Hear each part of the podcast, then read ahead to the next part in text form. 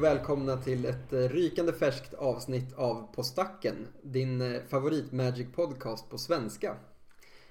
Precis. Vi eh, har återigen fått med eh, favorithost, alltså mig själv, Edvard. Och den enda då som är er lyssnare trogen är också här förstås. Ja men exakt. Jag är här och som ni hör Edvard, the return of the king redan. Men så är det. Eh, det är väldigt kul och vi är väldigt peppade på dagens avsnitt. Det är vi verkligen. Det är vi verkligen. Och som vanligt, eh, det är lite roligt så här. Vi säger ja vi ska vänta med att avslöja dagens tema. Det står ju klart och tydligt när ni har klickat på avsnittet vad som är dagens tema. Så det är en ganska wonky men det känns så bra att säga, vi avvaktar. Men så gör vi nu också. Men jag tänker att det är bra för då kanske ni tänker på vad vi säger nu och inte på vad vi ska prata om sen. Okej. Ehm, Ja, det blir bra. Vi... men du har ju rätt, det är lite dumt. ja, ja. Mm. Ja, det är roligt över- överlag när man jobbar bara med ljud och röst så här. För att det finns ofta saker som man själv tänker eh, är självklara och sånt. Men det, som folk inte ser. Det är lite roligt. Men, men eh, vi, vi lyckas nog ganska bra i alla fall att förmedla våra budskap via det här begränsade mediet. Ja men det vill jag tro. Det är ändå tråkigt att man inte får visa upp foils. Man får bara ta, visa ett foil till er lyssnare. Det går inte. Nej, men det går att se det vi pratar om ofta. Vi lägger upp en hel del på Jo, våra sociala jo. medier. Så kan vi passa på att göra reklam för dem. Att ni borde följa oss. Vi har faktiskt fler som lyssnar på podden än vi har som följer oss på Facebook. Och framförallt på Instagram är det riktigt dåligt med följare. Så där tycker jag att ni ska gå in och titta efter på stacken så att ni får, eh, får det här lilla contentet som kommer mellan avsnitten. Jag antar att nördar inte är på Instagram. Vi kanske borde ha en Reddit-tråd istället. Jag tror jag har fel. Det är typ så här eh, 85% av alla svenskar i vår ålder och typ så här mellan 20 och 45 är på Instagram. Men att vara på Instagram eller aktivt vara på Instagram. Ja, det är som använder Instagram varje år. Är väl då Varje det man år. mäter. Ja. Exakt. Varje år. Inte varje dag. Ja. Har man lyckats klicka sig in på Spotify så tror jag säkert att man har ett Ja. Instagramkonto också. Och då borde man följa på stacken. Det så borde man. Välkomna att kika in där. Ja, ja. Vi eh, hoppar rakt in i eh, det här startsegmentet eh, på gång i våra Magic-liv. Mm, exakt. Jag kan ju börja. Ni har Ja, inte hört, ja, ja. Ni har inte hört vad som är på gång för mig på väl- väldigt länge. Precis. Ehm, jag tänker, varför var jag borta då? Det finns ändå någon slags förklaring. Det skadar nog inte att, att kort nämna det. Ehm, jag har varit inne i någon slags magic-svacka nu. Eh, jag har helt plötsligt börjat jobba två jobb. Jag har haft en period där jag haft dåligt med energi innan det. Så liksom in i att börja jobba två jobb vid sidan av att ha heltidsstudier och en butik. Precis, Eh. det jobbar man räknar spelfaktoriet. Ja, men jag räknar inte det som ett jobb. Det här de andra två är liksom klassiska alienerande lönearbeten. Eh, det här är, eh, butiken är ändå kul på många sätt och med mina kompisar. Mm. Studierna är eh, mitt hopp om en bättre framtid. Eh, men, men jag har typ fyra små sysselsättningar nu då. Eh, utöver massa annat. Mitt liv är spretigt som en bläckfisk liksom. Mm. Så ja, det har ätit upp väldigt mycket av min Magic-tid. Och kanske lite av min Magic-pepp också tyvärr. Eh, den har börjat komma tillbaka, vilket är delvis varför jag har lyckats bygga upp liksom pepp för att spela in ett till avsnitt nu då. Eh, men, men det är helt enkelt förklaringen till varför vi, ni fick lyssna på, på vår fantastiska vän Robert förra gången. Mm. Eh, och ja, jag har förstås inte lagt Magic på hyllan. Det kommer aldrig hända verkar det som. Eh, utan jag har bara trappat ner lite. Vad händer då i ens Magic-liv när det är en svacka? Ja, dels eh, saker som jag nämnt tror jag för, för avsnittet med att jag håller på mycket med att sortera min samling just nu och försöka få ordning liksom även på allt crap. Inte som att jag lägger det liksom i noggrann sortering men det ska ligga liksom i prydliga högar på rätt ställen, inte bara i en stor ful låda. Eller, eller högar som ligger på alla bänkar och bord utspritt. Nej, precis. Nej, men jag är lite, lite trött på det. Ja. Ehm, en del köp och säljande. Eh, har även hjälpt Robert att sälja lite kort. Ehm, och ja, men lite lir på Arena och MTGO. Men jag gör faktiskt inte ens alla mina quests just nu. Det, Mm. och vilket inte, ja, det känns väl skönt att släppa det. Jo. Ehm, och eh, faktiskt spelat lite mer på MTGO. Ehm, jag tror att jag typ har slut på tics nu för att jag har suttit och dödlat lite drafter och sånt. Och så här, det bara går inte så bra för man är inte riktigt inne i formaten. Har du kört något annat än Calstraft på MTGO? Ja men vanliga, inte liksom eh, Strixhaven. Men de lägger ofta upp andra spice i draftformat Aha. och sånt. Okej. okej. Ehm, så, så inte Phantom Drafter liksom har jag Ja, kört några stycken. Ja, då ryker ju tixen fort. Det gör de verkligen. Om man inte råkar vara superbra på just det formatet. Nej. Vilket jag inte är då. Ehm, Ja, sen, det är också roligt för jag pratar ju sällan om det som en del av mitt Magic-liv. Men jag håller ju på och driver en butik. Det jag arrangerar ju små Magic-turneringar där just nu. Lite på distans, jag är inte där på plats då. Men jag drar lite i att vi har, eh, har lite modern-turneringar på torsdagar. Så små fyrmannaturneringar. Du möter bara en, de andra tre spelarna i podden och sen är ni klara. Eh, Coronavänligt. försöker sprida ut sig så mycket som möjligt, ha munskydd och så vidare. Ehm, ja, och börjat nu planera större event. Lite i och med att regeringen har pratat om lättade restriktioner. Kulturevenemang kan vara på väg tillbaka. Jag räknar väl oss lite med dem. Ehm, så ja, börjat försiktigt och titta på vad kan vi göra för några stora grejer i höst? Vad kan vi göra för halvstora grejer i sommar? Ja, Ehm, väldigt, eh, väldigt eh, pepp alltså. Faktiskt, börja liksom lite dra i trådarna för så här, ska vi ha ett stort konvent i början på hösten? Och i så fall måste vi börja planera det nu, fast vi vet inte hur restriktionerna ser ut i höst. Väldigt spännande liksom att säga. Vi bara litar på att vaccinationen går bra, att vaccinationen har effekt och att vi kommer kunna köra ett stort konvent i september och börja sälja biljetter typ nu. Ja. Nej, men, Läskigt, Vad ska men- man göra? Så Ja, för i vårt fall det är lite do or die. För Ja, om vi exakt. skiter i det så kommer vi ha för dåliga intäkter. Eh, och om vi liksom inte börjar planera för att det ska börja gå bättre snart, då går det inte att driva ett så här nystartat företag. Nej. Så där är vi nu. Jag har börjat liksom poka lite på våra kontakter i andra orter och sånt där och fråga så här, är ni sugna på att vara med och arrangera grejer? Mm. Vi har börjat ta lite kontakt med Magic-spelarna i Örebro bland annat. Det skulle Ja. vara superkul att göra- saker tillsammans med dem. För de verkar så himla drivna liksom och har Ah. bland annat gjort en del så här eh, streaming av sina, sitt spelande. Ja, ja, Att de kanske kan komma hit om vi har större Magic-turneringar på Visst. konventet. Det skulle vara så- superkul. ja. Det är inte så jäkla lång tid. Kanske livepodd på eh, enda gången det kan kännas relevant på vårt egna konvent. Eh, dra upp lite favoriter liksom i podden och bara låta liksom alla de här personerna få en röst i podden också. Ja, alltså ja, fan, det vore kul. Verkligen. Experimentera. Så, så där är jag lite nu att jag börjat eh, andas liv liksom i eh, det som Magic-scenen i Eskilstuna ska vara. Alltså stor, levande, spretig, ha plats för många människor. Så som det inte har varit under Corona. Ja, nej men verkligen. Drömmen lever. Drömmen om GPs lever också. För att ehm, det ska vi inte stanna vid kanske för då. Men uh, Wizards, vad heter det, Watsy utannonserade ju nyligen sina nya planer kring pro-scenen. Att de kommer Ja. stänga ner det här pro- programmet som har liksom gett pros möjligheten att typ leva på det. Alltså att de har fått betalt för att dyka upp. Ja, De kommer ju sluta med det. Alltså jag har inte, vet inte vad jag har för åsikt om just det. Eh, Det påverkar ju ingen jag känner. Så att så här, personligt plan så är det ju inget så. Jag förstår att många blir besvikna men också så är det ju Det är en väldigt Det är en rätt crazy grej som har varit. Alltså att man faktiskt kunnat fått betalt för att dyka upp på turneringar. ja visst. Så det kanske är bara helt enkelt att så här, tiden har hunnit ikapp det på något sätt. Att, Ja, de, bara- att de vill göra annat. Eh, Bland annat höja prissupporten säger de. Men de sa också att de vill satsa på just GPS. Eh, Och vissa har ju, även jag har varit lite så här halvoroliga på vad Magic Fest kommer vara efter Corona. Alltså att de typ kommer bara skita i det. Eh, För jag, vill, jag önskar ju att de inte gör det nämligen. Man vill ju verkligen att de ska Ja, man vill att Magic Fest ska fortsätta. Det känns osannolikt om du frågar mig. Alltså om man tittar på liksom hur folk vill umgås. Mm. Det har ju inte förändrats bara för att vi levt i en pandemi. Nej. Jag tror inte att dragningskraften i de större eventsen med 1000 plus deltagare är borta bara för att vi haft ett undantag nu under ett år. Liksom. Nej. Så Nej, kommer vi nej. sluta med rockkonserter bara för att vi inte haft rockkonserter på ett år? Kommer Nej, vi sluta inte. med stora LAN bara för att vi inte haft det på ett år? Alltså, nej, nej, nej, nej, jag menar nog inte så. Jag tänker inte att folk inte vill. Jag tänker mer att Watsy tar chansen om det inte har varit profitable. Alltså, Men det har det ju. jag vet inte. Jo men det har det ju. Alltså de, har ju, de går ju plus på de grejerna. Nu är det inte de som har gjort det på sistone. Du Channel Fireball. Ja, precis. Men det, är de, det lilla företaget hade inte gjort det om det inte var lönsamt. Ja, det är klart, det är klart. Men det kanske bara är för mycket meckande för dem. Det är väl det jag tänker. Alltså för att det med för lite profit.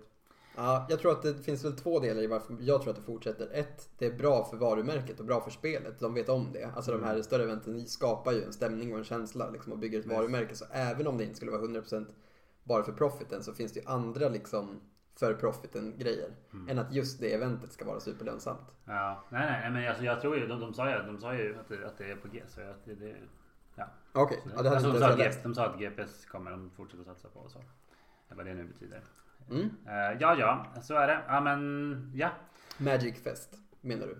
Ja, Nu menar de GPS, det är inte samma sak. GP är namnet på själva eventet. Magic Fest är allt Ah. runt om. Alltså Okej. GP är main eventet på Magic Fest. Lite rörigt. Det ska finnas kvar som tävlingsform. Exakt. Ja, coolt. Stora, stora Swiss-turneringar med många, många Och deltagare. där alla får vara med. Alltså man måste inte kvala. Ja, Man coolt. måste bara betala överpris. Exakt. Ja, ja. Uh, yes. Ja, men ja, shit. Ja, men verkligen. Det, vi håller tummarna för hösten så som alla andra. Man håller andan. uh, verkligen. Ja, ja. Uh, jag har inte slutat lira. Jag har inte pausat någonting. Jag har spelat mycket Magic Arena. Både har jag äntligen skaffat en constructed-lek i Historic som jag både gillar och som är bra. Alltså grönvit. Vad kan man kalla det? Grönvit typ. Det är midrange defense access jox. Man spelar ju både liksom lite disruption-kort som så Skyclave och så. Men också lite så här uh, late game bomber som uh, vad heter The Great Henge och sådär. Så, men den är, den är tyngre än den ser ut. Läran of Elves in i brutna 3-dropp in i Coco. Som mm. bara kör över folk. Det är skoj. Eh, de kör egentligen inte Thalia i main fast jag gör det för att jag älskar Thalia. Eh, och det, det har jag inte ångrat det hittills. Det är otroligt kul när man möter så här Blitz eller någon av de här, så här bioform kombolekarna som bara vill liksom sätta upp de fyra första rundorna. De blir helt jävla mos alltså. jag är riktigt skadeglad. Det är så himla brett form, lite meta nu på Historics. Jag har inte mött den leken jättemånga gånger och jag har inte kört så mycket så jag har inte kanske mött den mer än fyra, fem gånger. Nej. Men den känns väldigt stabil. Det ja. känns som att den har liksom eh, ja, men, de bra gröna korten som redan sett mycket spel i Historic, rödgrönt mm. kanske framförallt och grön Stompy. Mm.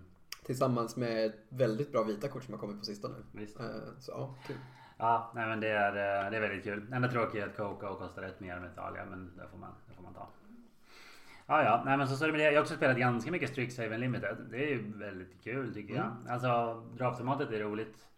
Eh, det är ju, Lessons är ju jättebra designade. De är ett jättebra exempel på så här motsatsen till Adventure. För att vad som har hänt liksom i, i Magic i allmänhet på de senaste åren är att de har, på grund av att de bara har ett sätt, alltså de har inte blockstrukturen längre. Så när de har en ny mekanik, som till exempel Adventure, så måste de satsa på den alltid ett sätt. Vilket har lett till att de ibland pushat för hårt. För de vill ju att sättets liksom, ikoniska liksom, stand-out mekanik ska se spel. För annars är det ingen poäng. Och när de bara har ett sätt på sig. Så då har de ibland tagit i för mycket. Och Adventure och hela Drain är ju ett exempel på det.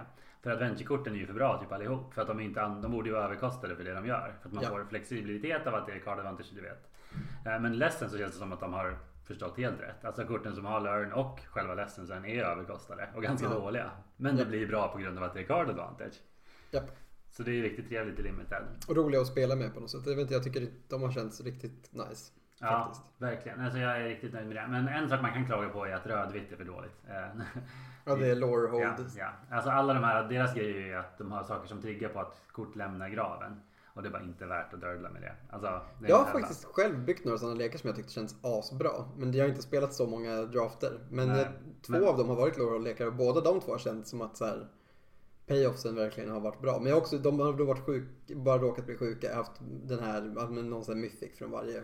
Precis, och det är förmodligen det som gjorde det. Alltså för att i regel så är det det är mer cute än bra. Typ såhär, strya ett när någonting lämnar graven. Pinga ett i motståndarens face när något lämnar graven. Det är bara såhär. Men det var någon som var typ gör en spirit när något lämnar graven. Det är däremot. Den är ju bra. Men den är ju också en sån chase ankomman. Eller så här signpost ankomman. Ja, det var den jag, det var den jag tänkte på. Elefant, jag hade ja. såna och då kunde man ganska, alltså jag hade två såna. Då kunde man plocka lite efter då, korten som ja. exilar från graven. För de är också helt okej. Typ ja, ja, ta, ta, ut dig själv ur graven och lägg dig på handen kortet. Och sånt den, är, den är svinbra som den. Alltså det finns bra grejer. Men, men, men jämfört med de andra, not quite there. Jag och Robert spelade en draft tillsammans för några, några dagar sedan och då, då, då tänkte vi så här, men okej vi kör verkligen all in kontroll rödvit. Eh, och då gick faktiskt ganska bra. Bland annat att vi bara slä, vi pickade två så här explosive welcome. Den här åtta mana skjut fem på ett, tre på ett annat och hade mana. Ja. Och vi hade nog mycket tur men den vann verkligen varje game. Man bara så här, vad kan ta sig ur det här? Explosive, två explosive welcome på röden och sen bara... Det var, ja. det var, det var nice. Just det, instant för åtta liksom. Så bara, det påminner lite om Fight with Fire från Dominaria. Just det. Men den, var, den är dock ännu bättre. Den var ju sjuk i huvudet. Alltså det var ju bara out to win. Ja, visst. men, men, men den påminner, den känns som en sämre variant. Mm. Men ja, så det har varit skoj. Absolut. Ja, men eh, jag håller nog med. Som mina, jag har inte hunnit spela så mycket Strixhaven Limited på grund av det jag sa under min egen redogörelse. Spelar inte allt för mycket just nu. Men de jag har kört har faktiskt varit roliga. Ehm, ja men på samma sätt som att Ravnica är kul antar jag. Det här med när det finns sådana här supertydliga arketyper med färgkombinationer och sådär. Ändå, det kan vara ganska roligt att drafta för att du behöver inte övertänka så mycket på jag vet inte, det blir lite lätt att man får så här, vilket kan vara ganska skönt och ofta leder till att även motståndarna har bättre lekar generellt. Mm. För att medelbra och sämre spelare kommer också att liksom gå in i tydliga arketyper på ett sätt. Vilket brukar leda till ett roligare draftformat. Absolut. Men sen ska jag säga så att jag tror många av de bästa lekarna är trefärgade. Så kan det säkert vara. Faktiskt. Alltså speciellt typ så här grönblå som bas och sen splasha typ röda kort. Det verkar svinigt bra alltså. För att du har, då får du allt ramp och sen kan du splasha de bästa dyra röda spelsen liksom. Mm. Och bästa removalsen. Det, och det finns verkligen fix. Alltså det gör det ju. Jo, det gör det verkligen. Nej, men du, du har, jag håller med som sagt. Jag tycker att det har varit ett bra draftformat. Eh, jag, har haft, jag har haft kul de jag har kört. Mm. Eh, men jag har också fått en... Det är jobbigt. På grund av covid tycker jag att draftande på arena känns ännu sämre. När jag inte alls har några pappersdrafter alls. Nej. Jag vet inte vad det är. Det är nog lite att så här, Magic online funkar som ett bra komplement för mig när jag är aktiv i Paper Magic. Mm. Men när jag inte har pappers Magic så blir det... Då får, hittar jag inte drivet till att Mm. spela riktigt online Intressant. faktiskt. Ja. Det, det hade man kanske kunnat gissa att det var tvärtom. Att man bara, Att man saknar det och liksom vill till det. Men inte för mig i alla fall. Nej. Så kan det säkert vara. Jag vet inte, andra får gärna kommentera om de känner annorlunda. Men Mm. just att det är svårt för mig att bara ha ett intresse för arena. Jag behöver ha någon eh, förankring i mitt community också. Jag fattar. Mm. Yes, men ska vi dundra in i avsnittets tema? Det får vi ta och göra. Eh, och det här temat är eh, verkligen på, på allas, alla Magic-spelares eh, tapeter just nu. Mm. Vi tänkte prata om Modern Horizons. Precis, så set review två år efter kanske. inte riktigt, men ungefär. Ja, precis. Kanske det blir väl inte riktigt en set review. Det blir mer typ en eh, analys kanske man kan kalla det då för att vara lite, eh, lite akademisk då. Men lite så här, vad, vad kan vi tänka, vad har vi lärt oss av det här första försöket då som de gjorde? Mm. Vad hoppas vi att Wizards har lärt sig? Eh, och vad ser vi eh, framför oss nu med Modern Horizons 2? Som eh, säkert när vi släpper det här avsnittet bara är runt hörnet då. Nej men exakt, och det, det, om inte det var självklart så är det därför som vi tänkte att temat passade. Eftersom Ja, precis. Modern Horizons 2 är på G. Jajamän. Japp. Så det här avsnittet är ett sånt här roligt avsnitt ni kommer kunna gå tillbaks till om 3-4 månader och sitta och skratta åt hur fel vi har. För vi, vi är ändå djärva och vågar försöka spå framtidsspaningar och sånt nu. Mhm, exakt. Eh, Så det är skönt för att här, en sak jag aldrig skulle våga göra det är att värdera kort. Verkligen så här, ja, vilka kort kommer bryta modern. Men att prata mer om typ så här, hur jag tror att formatet kommer påverkas av ett nytt Modern Horizon och sånt, det vågar jag göra. Mm, mm, mm, Eh, fattar. Så vi kommer dit, men vi tänkte faktiskt börja med eh, första Modern Horizons och fokusera kanske på det för det finns mycket, mycket mer konkret att säga då om Modern Horizons 1. Eh, Men vi kommer hinna halka in på tvåan också. Japp, japp. Då så. Let's do this. Modern Horizons 1 var det första sättet som Wizard printades som är legalt i modern men inte i standard. Just Det är ju förstås legalt i de andra Eternal-formaten också, precis som eh, ja, vad ska vi säga, Battle Bond eller Commander-produkterna. Ja. Eh, Men skillnaden här nu är alltså att du får spela med de här korten i modern. Så en direkt injektion in i modern som modern aldrig har sett förut. Mm, exakt. Kortfattat kan man väl säga att det dels innebar att de kunde verkligen gå loss med power level. För de var inte tvungna att fundera på hur kommer det här påverka standard. Eh, De kunde, vilket jag ju tycker är en nackdel, eh, valde kanske snarare än kunde att inte ha någon tydlig sån setting för det här sättet. Utan mycket nostalgi och mycket typ internskämt och humor. Eh, Ingen story runt Men ingen story. Nej, eh, vilket jag inte riktigt själv förstår varför. Man sparar ju förstås mycket pengar på att slippa behöva bygga upp en hel värld tänker jag. Men Mm. lite tråkigt. För att jag gillar verkligen den världsbyggande delen av releaserna. Varför kan vi inte få det nu också? Mm, jag har inte tänkt på. Mm. Eh, det hade ju lika gärna kunnat varit liksom en, ett Ravnica-set bara att det hoppade över standard. Liksom.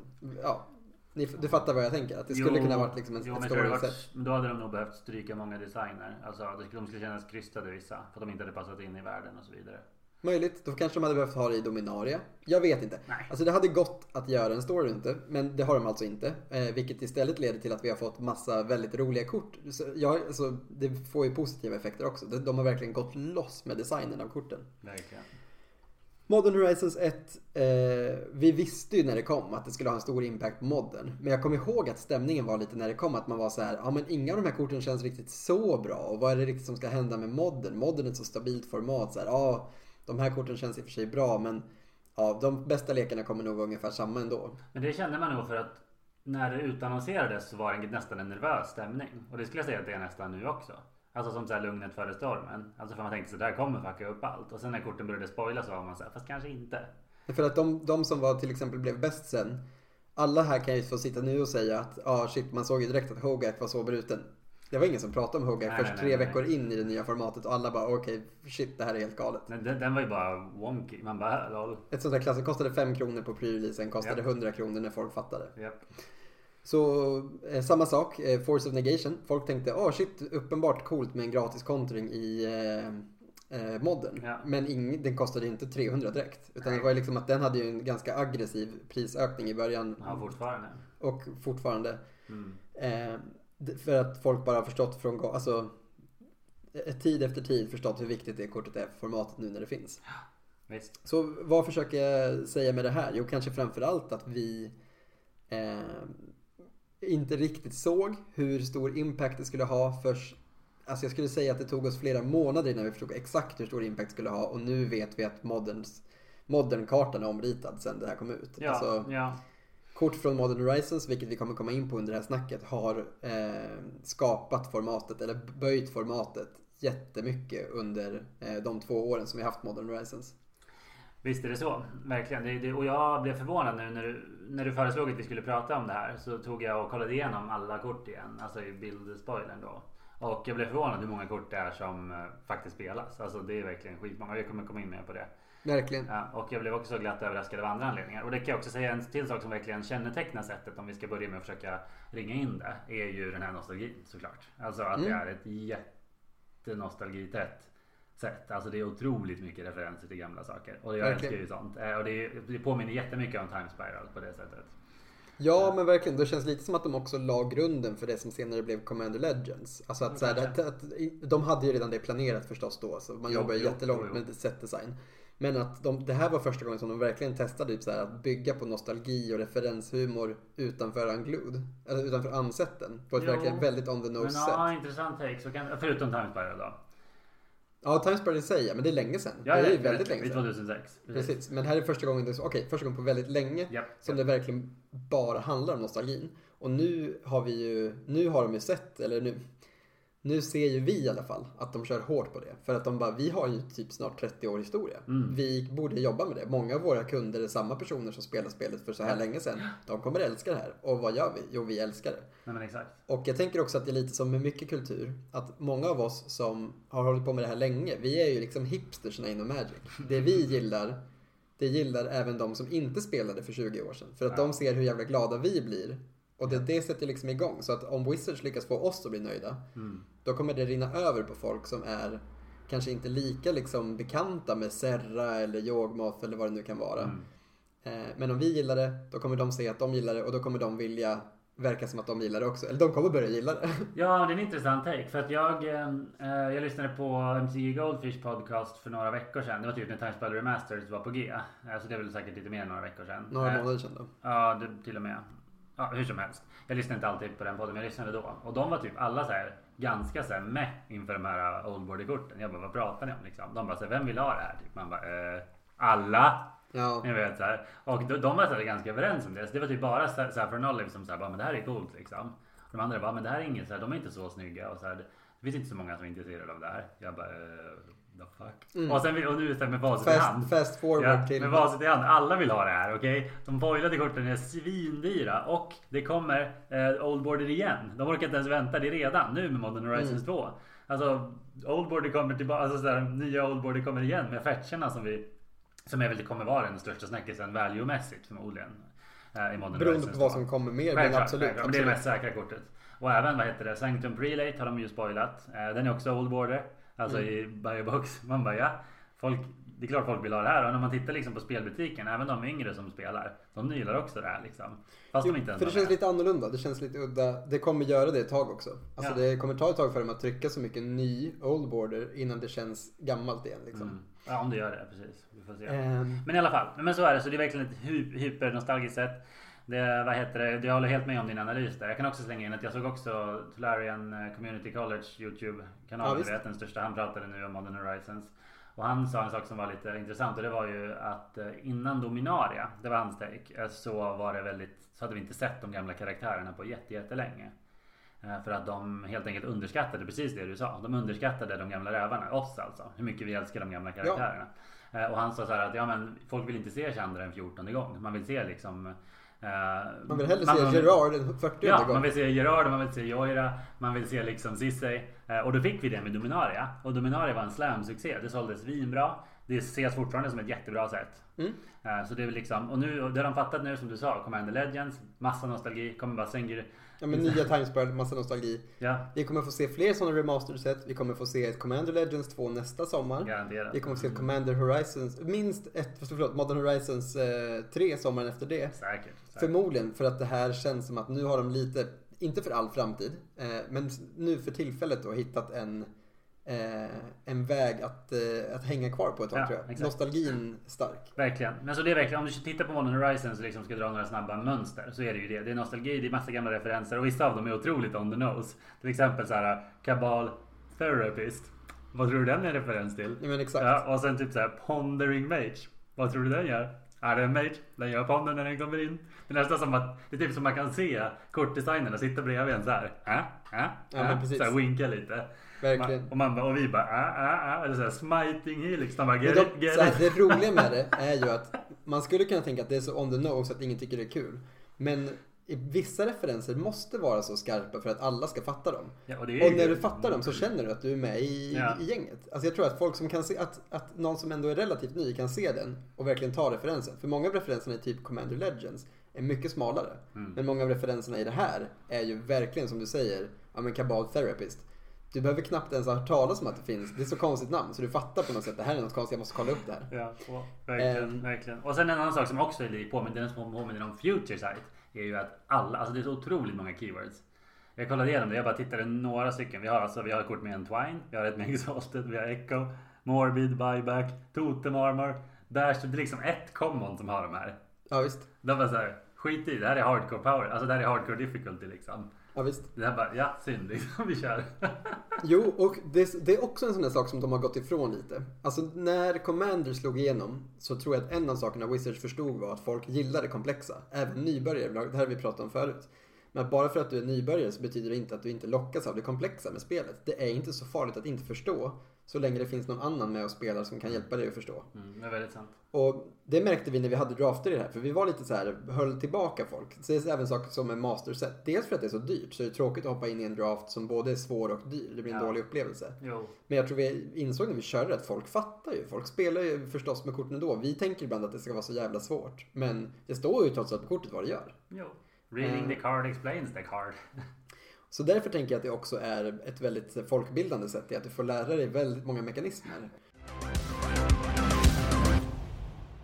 Eh, jag tänkte så här, vi kan väl bara kasta ur oss då några kort som verkligen hade en stor impact för att verkligen alla som då har spelat modden de senaste åren kommer liksom känna igen varenda en av de här korten. För de är antingen bannade för att de tog upp så mycket plats av formatet eller så är de fortfarande en enorm del av det då. Eh, så kort som verkligen gjorde en stor våg genom modern eh, metat har ju bland annat varit då Hogak, en creature som du i princip kunde spela ut gratis. Det var så det blev. De tänkte att det här går inte att kasta för riktig mana. Den gick däremot att kasta för eh, med Delv och eh, Convoke. Precis. Så vad du gjorde var att du spelade Stitcher Supplier, eh, tur 1 och 2 typ? Ja precis, eller andra kort som millade dig själv och eh, två gubbar liksom. Och sen hade du en 8-8 trample. En 8-8 trample spel. Eh, som du dessutom gjorde massa andra helt degenerate saker med. Ja. Eh, för det var inte bara Allt det du fick. också ja. Mm. Exakt, det fanns massa kombos så du vann ganska ofta runda två. I praktiken ja. Ja. Eh, ja, vann du inte helt så vann du liksom runda tre helt liksom ett kombo. Eller så slog du ihjäl med två 8 Så den blev ju bannad efter bara någon månad. Yep. Eh, Ursa förstås, ett kort som verkligen haft eh, ja. sett mycket spel. Ja. Eh, Force of Negation som vi nämnde tidigare. Verkligen mm. ett sånt här kort som har eh, ja, verkligen format om formatet. Som gjort att man måste spela på ett annat sätt. Eh, Yogmoth, eh, också så mycket spel. Kul att både mm. den och Ursa fick liksom ja. bli tillräckligt bra för att ta sig in i formaten. Ja, och det är ju så bra design. Alltså grejen är att Ursa är ju otroligt stark. Men jag är typ okej med det. Alltså för att det är Ursa. Alltså allt annat den är fortfarande inte bannad. Nej jag vet, den är inte det. Den är, den är jättestark men den är precis på gränsen. Ja. Och det är helt ärligt, är det inte så det ska vara? Alltså det här var ju första gången, det här var ju första gången vi såg Ursa. Den kanske kändaste karaktären i hela Magic, åtminstone innan nya eran. Alltså mm. gamla skolans Magic. Och vi såg honom aldrig. Det fanns ju inget kort. Eller hur? Nej, så det är snyggt att den har lyckats vara superstark och obannad i två år. Men å andra sidan kan man ju säga att i rippelsen av Ursas nedslag i modden så kan andra kort ha bannats tidigare än vad de skulle gjort annars. Typ, eh, jag tänker framförallt på eh, Moxen. Eh, Eh, också Opal. Mox Opal. Eh, den var ju bra i många lekar men den kanske blev mest sjuk i Ursa-lekarna. Visst, men den hade ju, dens tid var ju liksom, den levde på lånad tid.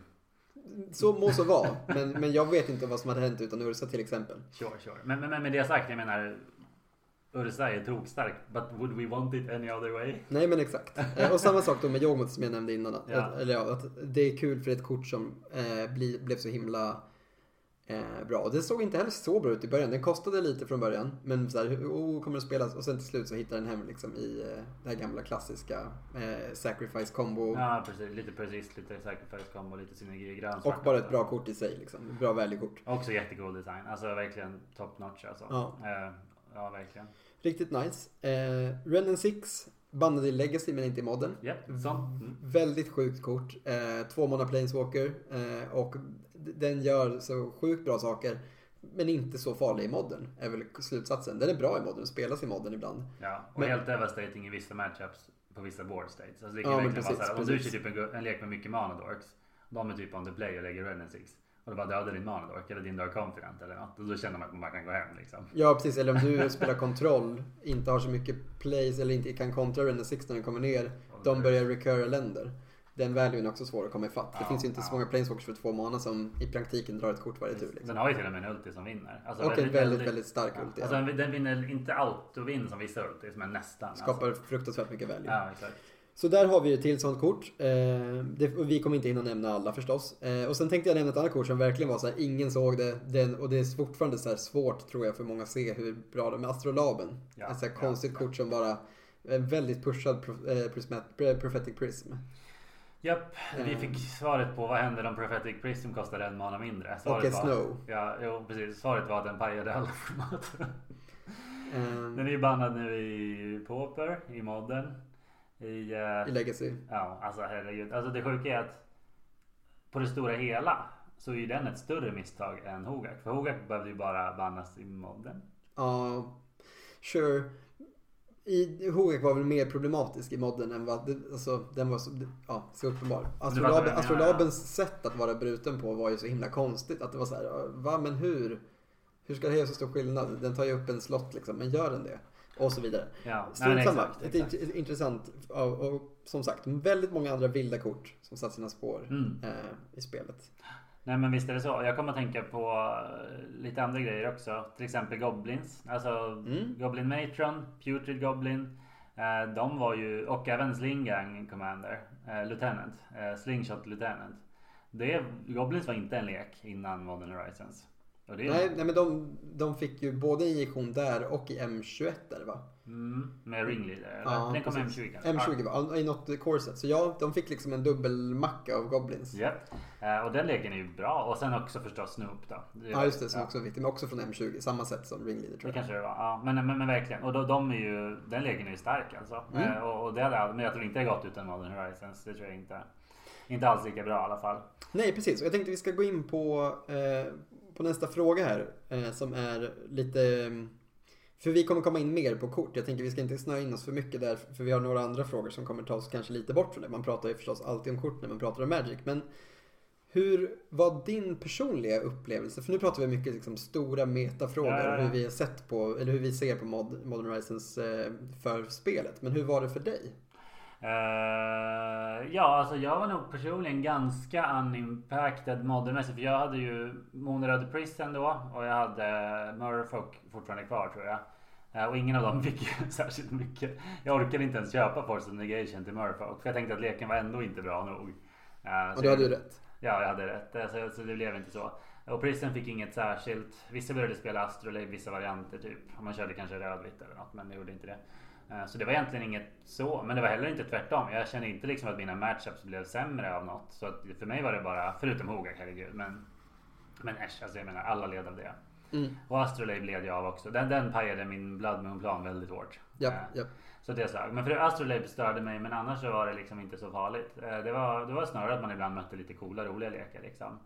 Ja. Eh, och som vi också säkert kommer fortsätta prata om exempel på det.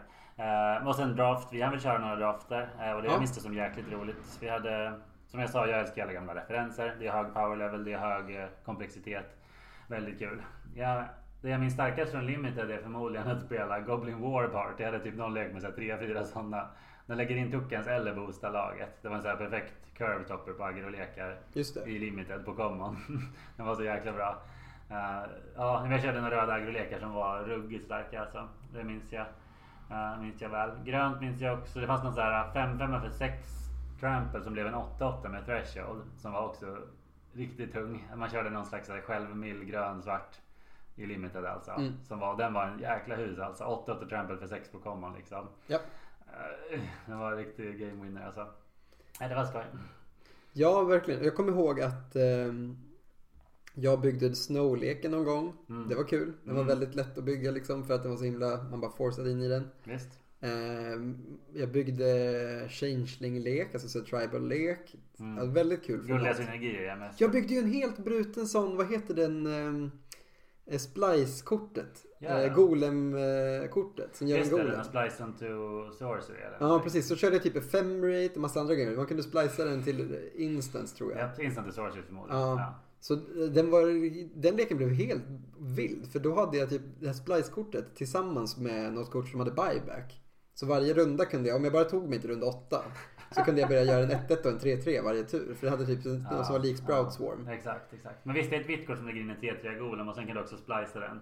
Ja precis, för fyra. Oh, shit, Och sen ja. hade du ett buyback-kort för typ en vit med buyback 3. Som, ju- det var exakt som Sprout Swarm fast eh, i vitt ur en Soldier. Ja. Ja den ja, nu minns jag. Eh, Så då, så fort du kom förbi en viss gräns, vilket du gjorde för du började buybacka in Sprout Swarm och bara blockade och höll dig vid liv. Sen började det komma 3 3 också. Ja. sjuk lek, cool lek. Jag såg den själv också, inte så här hört någon Nej. Man nej. bara, det här borde vara okej. Nice. Alltså jag kommer ihåg att eh, min kusin Arvid satt och slet sig i håret och bara, gud det här är helt sjukt OP. Typ. Ja, och jag bara, det var det fan. Och jag har inte tänkt på det förut. Den har ju, det är ett kort, det är golem-kortet. Det här är så typiskt Modern Horizon, så där jag älskar. Jag har inte tänkt på det förut, men den är ju, den ligger in en 3-3. Ja, Och det är alltså, de heter ju splicers de som gör det. ja. Och kortet har splice on the instant sorcery. Det är en ordvits i. Alltså, Ja, visst. Inte tänkt. ja. Nej, den är väldigt... Eh, det jag, det kommer jag ihåg att jag tänkte på, men det var bra att du påminde mig. Eh, Det är verkligen så typiskt det här sättet. Som, och det är på, på bästa sätt alltså. Men för mig så var det en negativ sak med sättet det du pratar om nu. Alltså för mig, jag saknar, jag är väl lite mer eh, så här, traditionellt nördig. Att jag gillar liksom fluffen på det här. Alltså jag vill ha en tydlig fluff. Jag vill ha typ så här en story i sättet. Jag gillar liksom när det finns en tydlig estetik. Mm. Och det här blev för spretigt för mig. Så det var väl det enda negativa för mig. För jag tvärtom, ni känner väl mig vid det här laget, var ju superpositiv till att modden skulle få liksom en hyperinjektion med kort och bara nu räcker vi modden och ser vad som händer. Och det var exakt det som hände. Alltså modden bara Innan det här så var det inte så mycket bands heller. Utan det var ju Nej. efter det här som alla bands kom med Archive, Arclight Phoenix, alltså hela ban, Mm. Bandtåget. bandtåget och att de bara, nu skiter vi det. Vi bannar saker som inte funkar. Vi håller formatet liksom igång och aktivt genom att banna ofta. Jo, Eh. det, var, det var, så var det ju. Absolut. Och jag, precis, och jag har inte så mycket emot modellbandsen så som jag har emot standardbandsen. För det känns mer som en glaring liksom, designmisstag. Alltså, Ja, det blir så tråkigt att köpa boosters och det får, så många Ja, dåliga ja, impacts på spelet. ja, det är verkligen, sant. verkligen. Men, men att, gam, att banna typ brutna gamla modern-kort som liksom har gjort skada så länge. Typ som också Opa liksom. Ja, precis. Och Eller ä- Looting. ärligt talat även Simin Spirit Guide. Liksom. Ja, oh ja, oh ja. Och Simin Spirit Guide och Fateless Looting. Visst. Jag vet, Edvard blev ledsen när Looting bannades och jag blev ledsen när Spirit Guide bannades. Så det är därför vi pikar varandra. Ja, men precis. Nej, men jag, jag tror att... eh, Jag blev ledsen när Simin Spirit Guide bannades också. Jag spelar ju... Min favoritlek är Nauseam. Den är ju typ ospelbar. Ja just tack vare det, det. just det, just det. Förlåt, det är klart. Så den, det kanske var en tråkig lek som dog. På grund av, alltså en rolig lek, för, enligt mig då. Mm. Eh, kanske den coolaste komboleken i modden försvann ju lite där med Simin Spirit Guide. Men Rip- också Rip väldigt många andra Monkey. degenerate-lekar Ja. försvann också så att skitsamma. Rip Monkey. Ja, Rip Monkey. eh, Harambe. Men eh, skitsamma. Eh, också kanske det bästa för mig med sättet var det vi redan nämnde. Sjukt kul att drafta. Ja. Eh, verkligen bara bra draftminnen. Vi får väl helt enkelt köpa en sån där låda någon gång och drafta det igen. Alltså med ettan. Mm. De börjar gå upp i pris så det börjar bli dags att, att rädda en sån från... Ni hade kvar på butiken länge. Ja, men vi sålde våran sista nu och de är ut out of print nu. Så att, Ja, men så är det eh, men vi sålde liksom lösboosters ganska ofta. Folk ville försöka öppna pacts. Ja. Eh, forces menar jag. Ja just det. Jag har nog ett dussin boosters kvar men det räcker inte till draft. Ja, Nej. whatever. Mm, men, Eller så kanske Modern Horizons 2 är ännu bättre. Det Ja. är inte omöjligt och då Ja, är det bara att köra på det. Strunt samma. Eh, det var så Modern Horizons påverkade oss. Vi har redan varit inne på det, men jag tänkte ändå att vi skulle komma in lite på vilka lekar typ. Några, eller några av lekarna som uppstod kanske tack vare Mm. eh, Modern Horizons. Eller, eller som kanske snarare sköt upp till toppen eller uppstod. Det kan få vara lite vilket som då. Ja visst, visst. Men som påverkades tydligt liksom. Ja, men precis. Ehm, och då tänker jag, ja, först och främst Hogak då. Ehm, Jo, men, ja. Kom, såg, segrade, bannades. Exakt.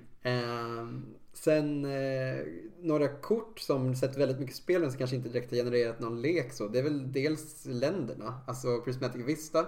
Alltså bara ser jättemycket spel, väldigt bra fetch. Eh, och de här Horizon-länderna. De Ja, ser ju också jättemycket spel. Herregud, Eh, verkligen. Jag förstår, man förstår inte hur början klarade sig utan den rödvita innan liksom. nej men exakt. Och ja, de har bara blivit en sån mainstay i formatet nu. Verkligen. Också kul för de öppnar upp spel på ett roligt sätt. Alltså Rise of London är verkligen jättenice. Så här, du har en, ett sätt att fortsätta spela på. Så här, du vet det här läget när man ofta skopar en match. Men man gör det inte först efter man har knäckt sin Horizon. Eh, det. Desperation-knäcken. Ja, blivit... sista grejen, man bara, det är inte över. Jag Nej. knäcker en Horizon först. Jag knäcker en till Horizon först.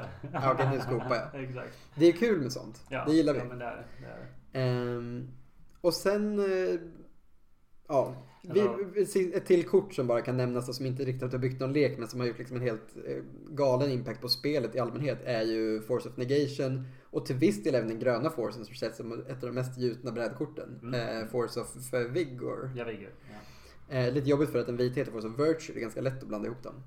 Eh, och då, ja, två väldigt stabila kort som kanske inte har alltså, byggt någon lek men som ändå har grovt ändrat formatet så. Ja, och då, alltså jag förstår inte, jag tror inte vi har nämnt Icefang Coatl än. Och det är ju bland de värsta korten av alla. Ja, precis. Och den är också ett sånt kort som... Den byggde en lek. Alltså snöleken hade inte varit detsamma utan. Nej, det är sant. Nej, men den, den trefärgade uro och snöreken var ju riktigt hemsk. Det är sant. Ja, och bland annat på grund av den. Alltså, Jo, men jag, jag håller med. Jag håller med. Och det roliga är ju, om du minns det, men det pratades om Baleful Tricks. Alltså det var ett kort som alla trodde skulle reprintas. Ja, men så tryckte de en, en som hade flash bara. Exakt, exakt. Och först vi bara, och alla, alltså hela Magic-communityn, var sen när, när Icefang visades, man bara Ja, ja, men det är en strikt sämre Baleful Tricks. Ja, det är rimligt. Och sen medan månaderna gick så bara, om du bygger leken runt den, vilket visade sig vara mycket lättare än vad folk trodde. Ja, Bland precis. annat på grund av Prismatic Vista. Ja, Att man kunde hämta basic snöländer.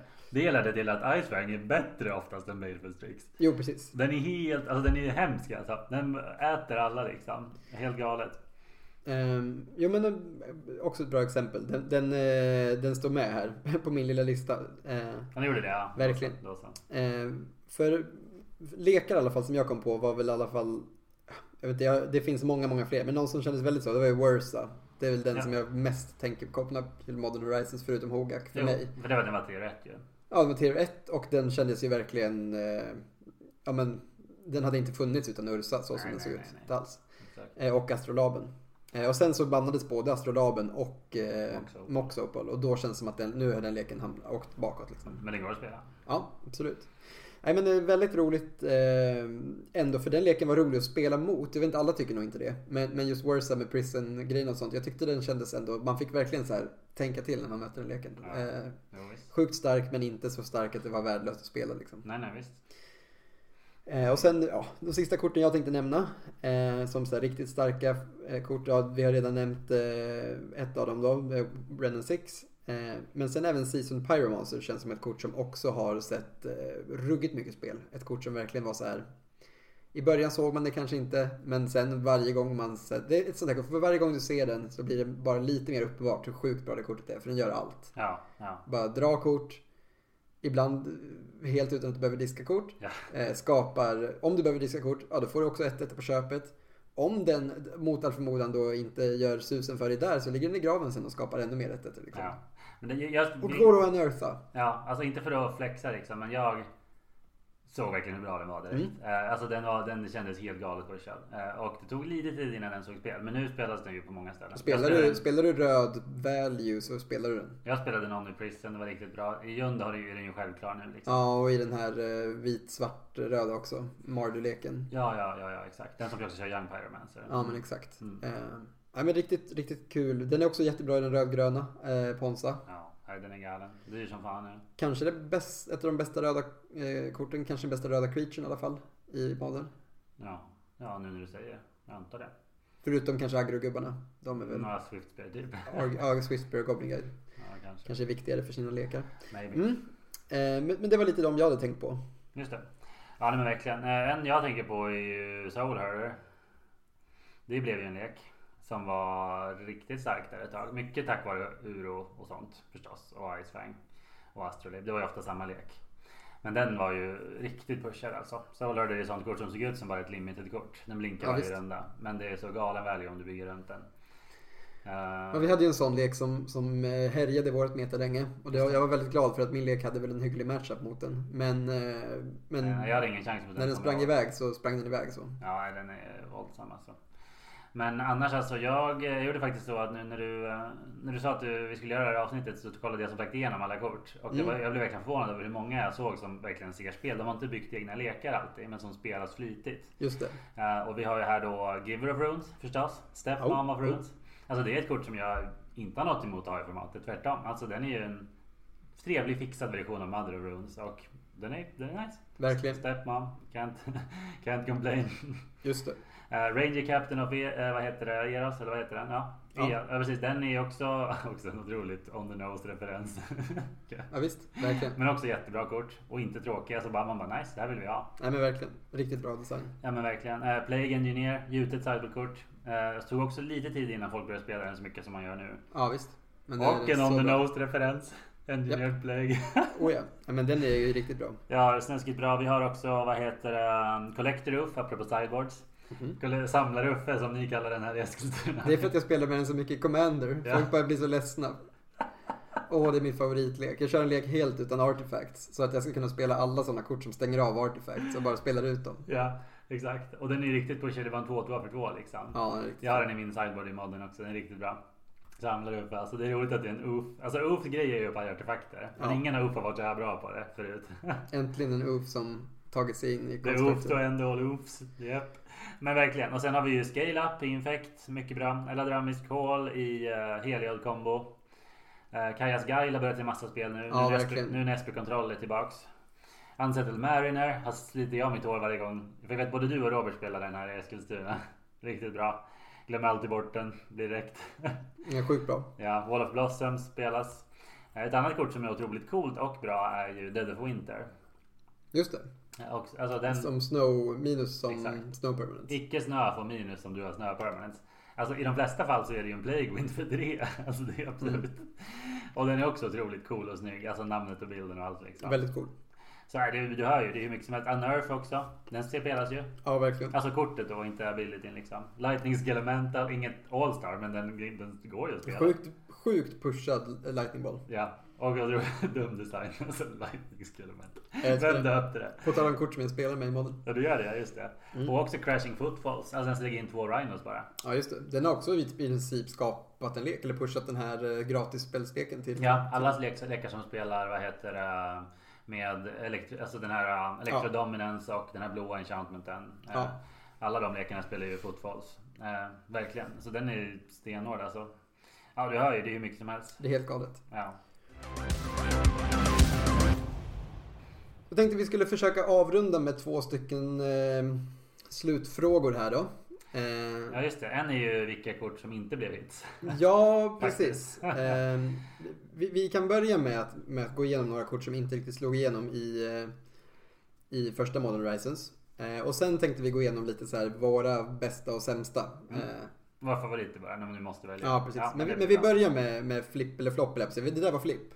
Nu är det Nu kommer flopp. Just det, exakt så. Precis. Är det några, vilka är de första du kommer att tänka på? Ja, men Tantalite är bra. Så jag kollade, Harry, ja, som, Harry har gjort en lista här och jag kan bara plocka lite. Vi har vissa känns ju. Mox Tantalite, den första moxen som inte går att spela. Typ inte. Jag såg dock att den har gått upp i value av någon obegriplig Det är anledning. mox. Det är väl därför. Jag vet att jag, jag såg någon foilad sån som jag bara oj men den kan inte kosta mycket. Man jo det gjorde den. För det är mox. Så dumt. Eh, jag, jag vet faktiskt, jag skulle kunna spela den i, i typ en sån sliver, eh, vad heter han? Som också kommer i det här sättet, First Sliver-lek. Ja. Man kan, den är kul att kunna cascada in i antar jag. Det är inte ens bra i late game. Ja men du vill ha nollmannaspel så kaskada in i. Det finns mycket bättre. Det är sant. Ja skitsamma, den är inte bra. Ehm, Och just det, vi retade ju, eller vi, vi liksom hjärtligt retades ju med Cabal Therapist för den hade så dumt namn. Men den är också tyvärr inte bra. nej jag har inte lyckats. Nej, Ja, jag har aldrig sett den i spel ens. Eh, jag blev ledsen att, jag är ledsen att Goblin Engineer inte hittat sin lek än. Det är en fixad Goblin Welder. Just det. Eh, men jag tror att det kommer. Alltså den är inte dålig. Den behöver bara en setting, det är Ja. sant. Jag tror det kan gå.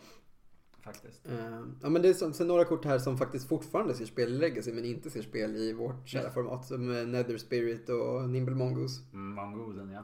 Men de behöver sina andra kort liksom för att funka. Ja, och jag vill mer att i Legacy så är det liksom Det är många fler matcher som avgörs av liksom en, en creature som är svår att hantera. Alltså folk spelar liksom inte creatures alltid i Legacy-lekar. Och då, Nej, då räcker precis. för den har 3-3 med shroud. För. Motståndaren har inte sweepers för, Ja. fo- för att folk kör inte creatures riktigt. Nej, men De precis. ligger i brädan. Exakt, Nej så, men det är sant. så man bara dör till Nimble Mongos i Legacy men inte i modden. Alltså den har inte alls sett någon spel. Faktiskt. Nej.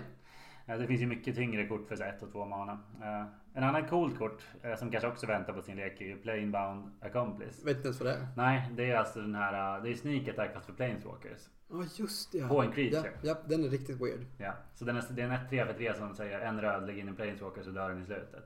Mm. Ja. Problemet med Placewalkers är att de inte är jättestora gubbar som slår ihjäl motståndaren på en tur. Nej, det bästa du kan göra är typ lägga in Ugin och sweepa typ. Men okej, wow. Det är inte så häftigt. Ugin och Bolta. Åh så shit, Bolt för en röd. Ja, nej det håller ju. Exakt. Nej det duger inte. Men, Eh. men, men jag utmanar någon av lyssnarna att bygga en lek med den och Sundial of the Infinite och helt enkelt ända sin turn och behålla Planeswalkern. Ja, det är coolt. Jag har inte sett någon göra det, jag kom på det nu. Det måste... Det, det, det, det kan gå. Verkligen. Det bästa och sämsta med Modern Horizons då? Och sen varsitt, eh, varsitt favoritkort. Nej, jag vågar inte välja. Du kom, men vi är inte där än. Så Okej. vi börjar med, med det bästa och det sämsta. Vad är ditt bästa och sämsta med Modern Horizons? Eh, det bästa är nog allt det här roliga. Alltså alla referenser och designsen. Alltså jag tycker det är bara så otroligt smart design. Och så mycket nostalgi. Alltså jag blir bara så när jag kollar igenom listan så blir jag bara så här varm i magen typ. Och det, det är för att jag är en sån jäkla hopplös nostalgiromantiker. Så jag måste säga att det är det jag tycker är roligast. Men också sen att jag, nu när vi har pratat om det en stund så kan jag nog stav, alltså så här, utan att blinka säga att det, på det stora hela var det värt det. Alltså formatet blev roligare. Mm. Faktiskt. Och det var ju den stora oron, att det inte skulle bli så. Men det blev det ju faktiskt. Alltså nu, jag menar när dammet har lagt sig. När Hogak är bannad och eh, du vet. Nu när dammet har lagt sig och Wizards bara har ställt sig med sin jävla bazooka igen. Ja, nu redan, nu när vi, vi bara, ja men fan modden är rätt stabilt. Exakt. Japp. Men, men vi får ju komma ihåg det här då. Att det kommer kanske vara ett par rough months. Vi får se. Men, men ja, så det skulle jag säga. Det tråkigaste är väl ja, de första månaderna helt enkelt. Alltså Hogak och Astrolabe. Kanske framförallt Det fanns ingen fast mark att stå på Nej, liksom. och framförallt Astrolabe kanske. Just för att det var så många format som påverkades. Mm. Ja, Jag, jag lyckades ju lösa det genom att bygga Hogak. Nej, Det var jo, så man jo. tog sig igenom de första månaderna. Man hade leken, Ja, nej. spelade med den, skämdes, Ja. Ja. la den på hyllan, sålde den till en ovetande snob som inte visste att den skulle bannas. Hade dåligt samvete över det också. Ja, nej men det är nog mina. Eh, och sen draft kanske också. Och nu blev det mycket. Men draft var väldigt kul. Så du har rätt att vi borde köra igen om vi får chansen. Ja. Sämsta då? Ja, det, var, det var just det, det var månaderna innan bansen kom. Ja, Ja, jag det- fattar. Det, det var det enda dåliga. Ja. Ja, nej men eh, jag tycker nog det bästa var draftformatet. Eh, även om jag håller med dig verkligen om att det var nog bra för modern den här injektionen. Och att modern liksom inte behöver vara ett stagnant format där allt alltid är samma. Det, nej, nej. Och det, den, den drömmen om någon hade den tror jag man måste ha gett upp sen länge. För att standard räcker också modern nu för tiden på ett helt exakt, nytt sätt. Exakt. På grund av Mm. Fire Philosophy liksom. Så var ju standardkortet så bra. Så jag har inte så mycket, jag tycker också att det var, var helt okej. Ehm, men ja, jäklar vad jag gillade drafterna. Jag Ja. ser fram emot att ta mig in i det igen liksom. Mm. Eh, jag har inget emot att betala 250-300 kronor för en draft för att det är så pass kul liksom. Det är ja, värt man får så bra kort förstås. Eh, Förhoppningsvis. ja men jag, jag vet inte, det känns som att det bara är så här. Det är inte, pengarna är inte problemet för mig med drafterna för det är så pass roligt att det är värt det. Eh, och även oavsett om det går dåligt eller bra så är det sällan jag går där och tänker att det kostade pengar. Utan det är verkligen så här, det går det dåligt kanske jag hade tråkigt liksom. Det kan vara det snarare. I guess. Eh, så så jag, det ser jag verkligen fram emot riktigt mycket. Eh, sen, alltså det jag gillar inte ökningen av eh, power level så mycket för att det pushar ju bort gamla kort ofta. Alltså inte de här äldsta liksom, formatpåverkande korten. Nej. Men ett riktigt bra kort trycker ju alltid undan ett annat kort. Liksom. Så det Oftast. blir liksom nya kort som ersätter gamla kort. Eh, Och jag inser väl lite att ja, det är därför vi har premodern. För att om man vill uppleva alla de gamla korten så kan man liksom bara gå dit där de nya korten Yes. inte finns. Yes. Och ha sin lilla frizon. Japp, och exakt. Premodern för alla oss som inte har råd med 93-94. Och men- bara vill att det ska vara lugnt. Och inte har någon nostalgi till 9394. Det är Det är, kort- vi vet är- fortfarande, alltså jag ser fortfarande kort ibland från Alfa som jag inte vet vad de gör. För att Ja, man är så är himla ointresserad. För det är inte det som är våra nostalgi. Våra nostalgi finns i är premodern. Absolut. Men det skadar inte att det också är affordable.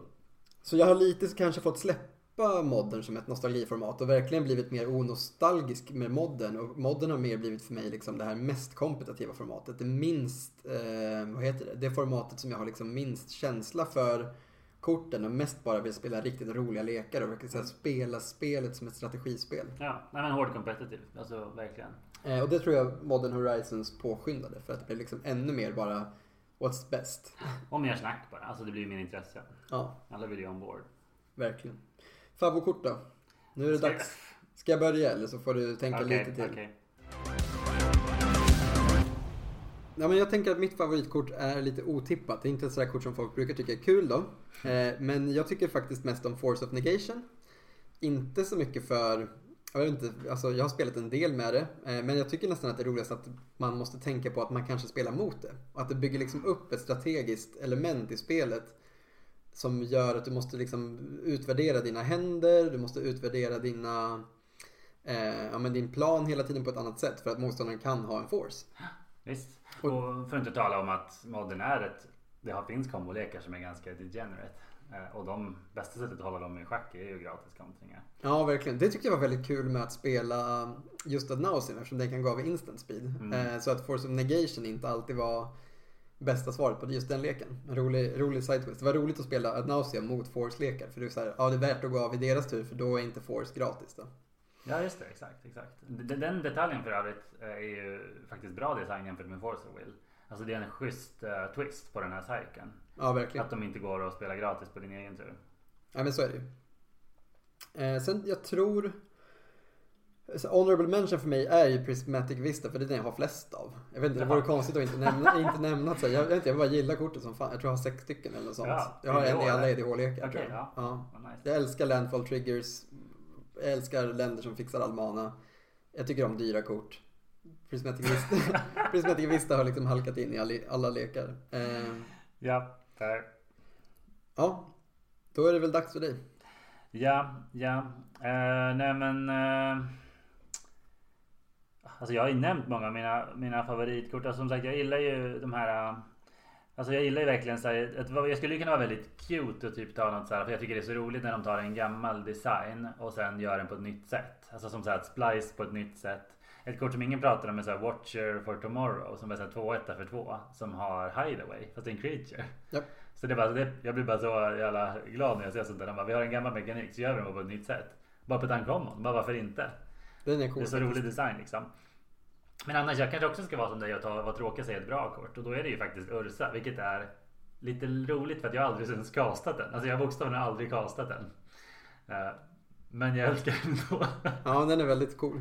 Eh, Och det är ju just för det att den är Det är bara en slam dunk. Alltså det var liksom Vi väntade 25 år på att Ursa skulle få ett kort. Och jag är bara så imponerad över att det var värt väntan.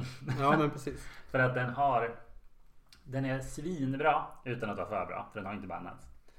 Eh, Och den gör allt det man tänker att Ursa ska göra. Alltså Den lägger in en artefakt-token. Det gjorde han. Skapa artefakt och golem som slåss liksom.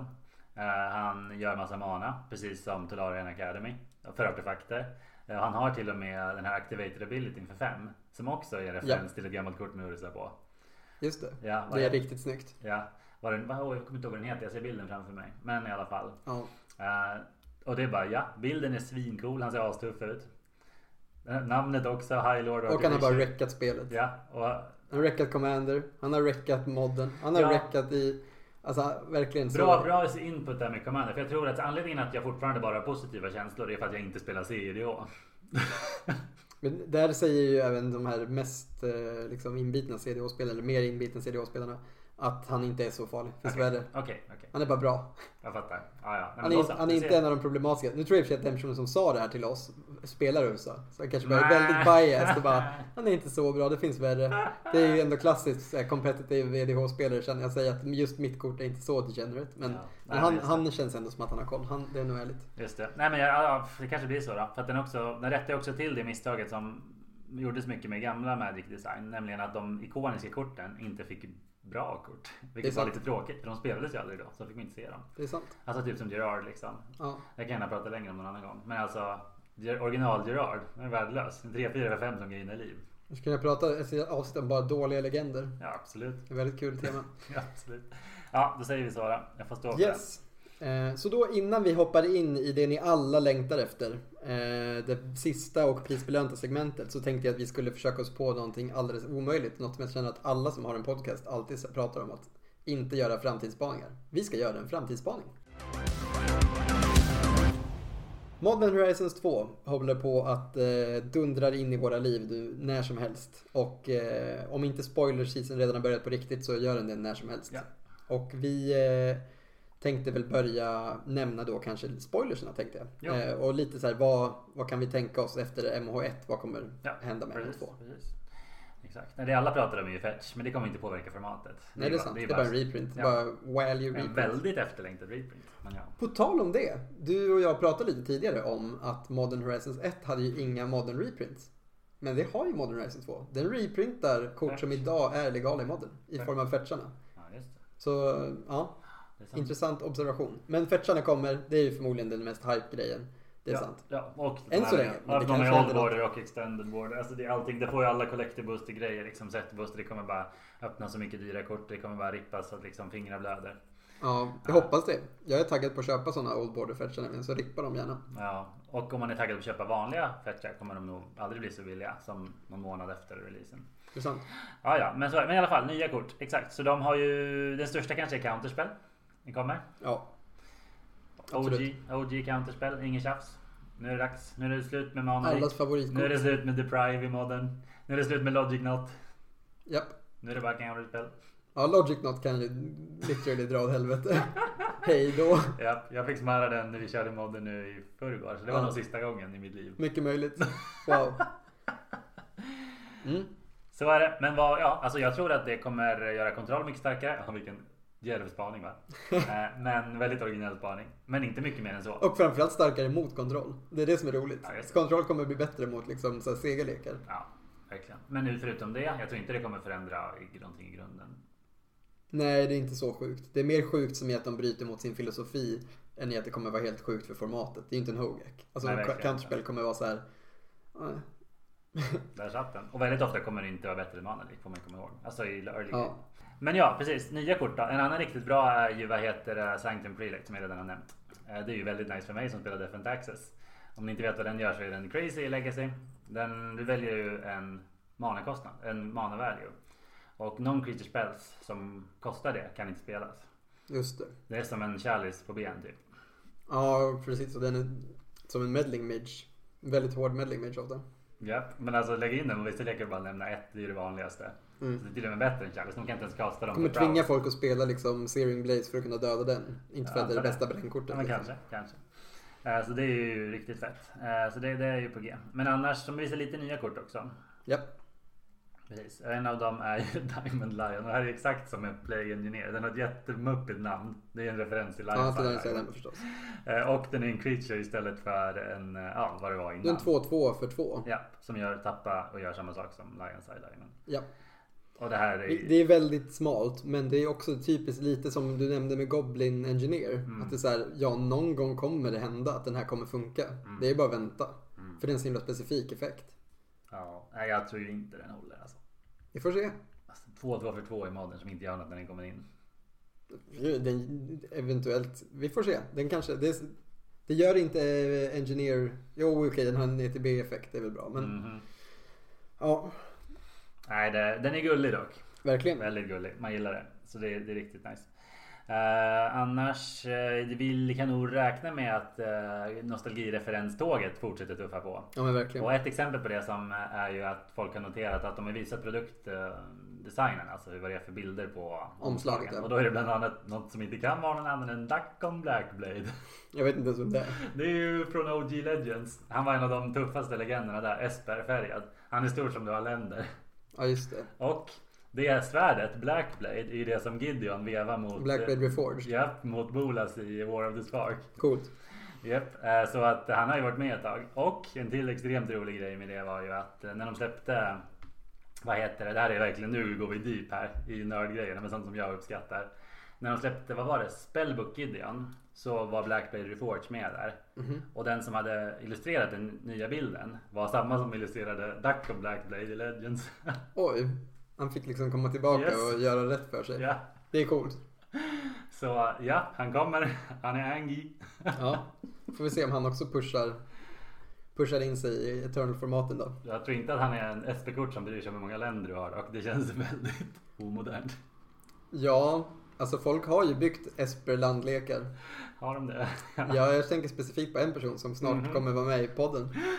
Ja, den, den cliffhangern. Mhm. Och vilken gjuten general till hans eh, landlek.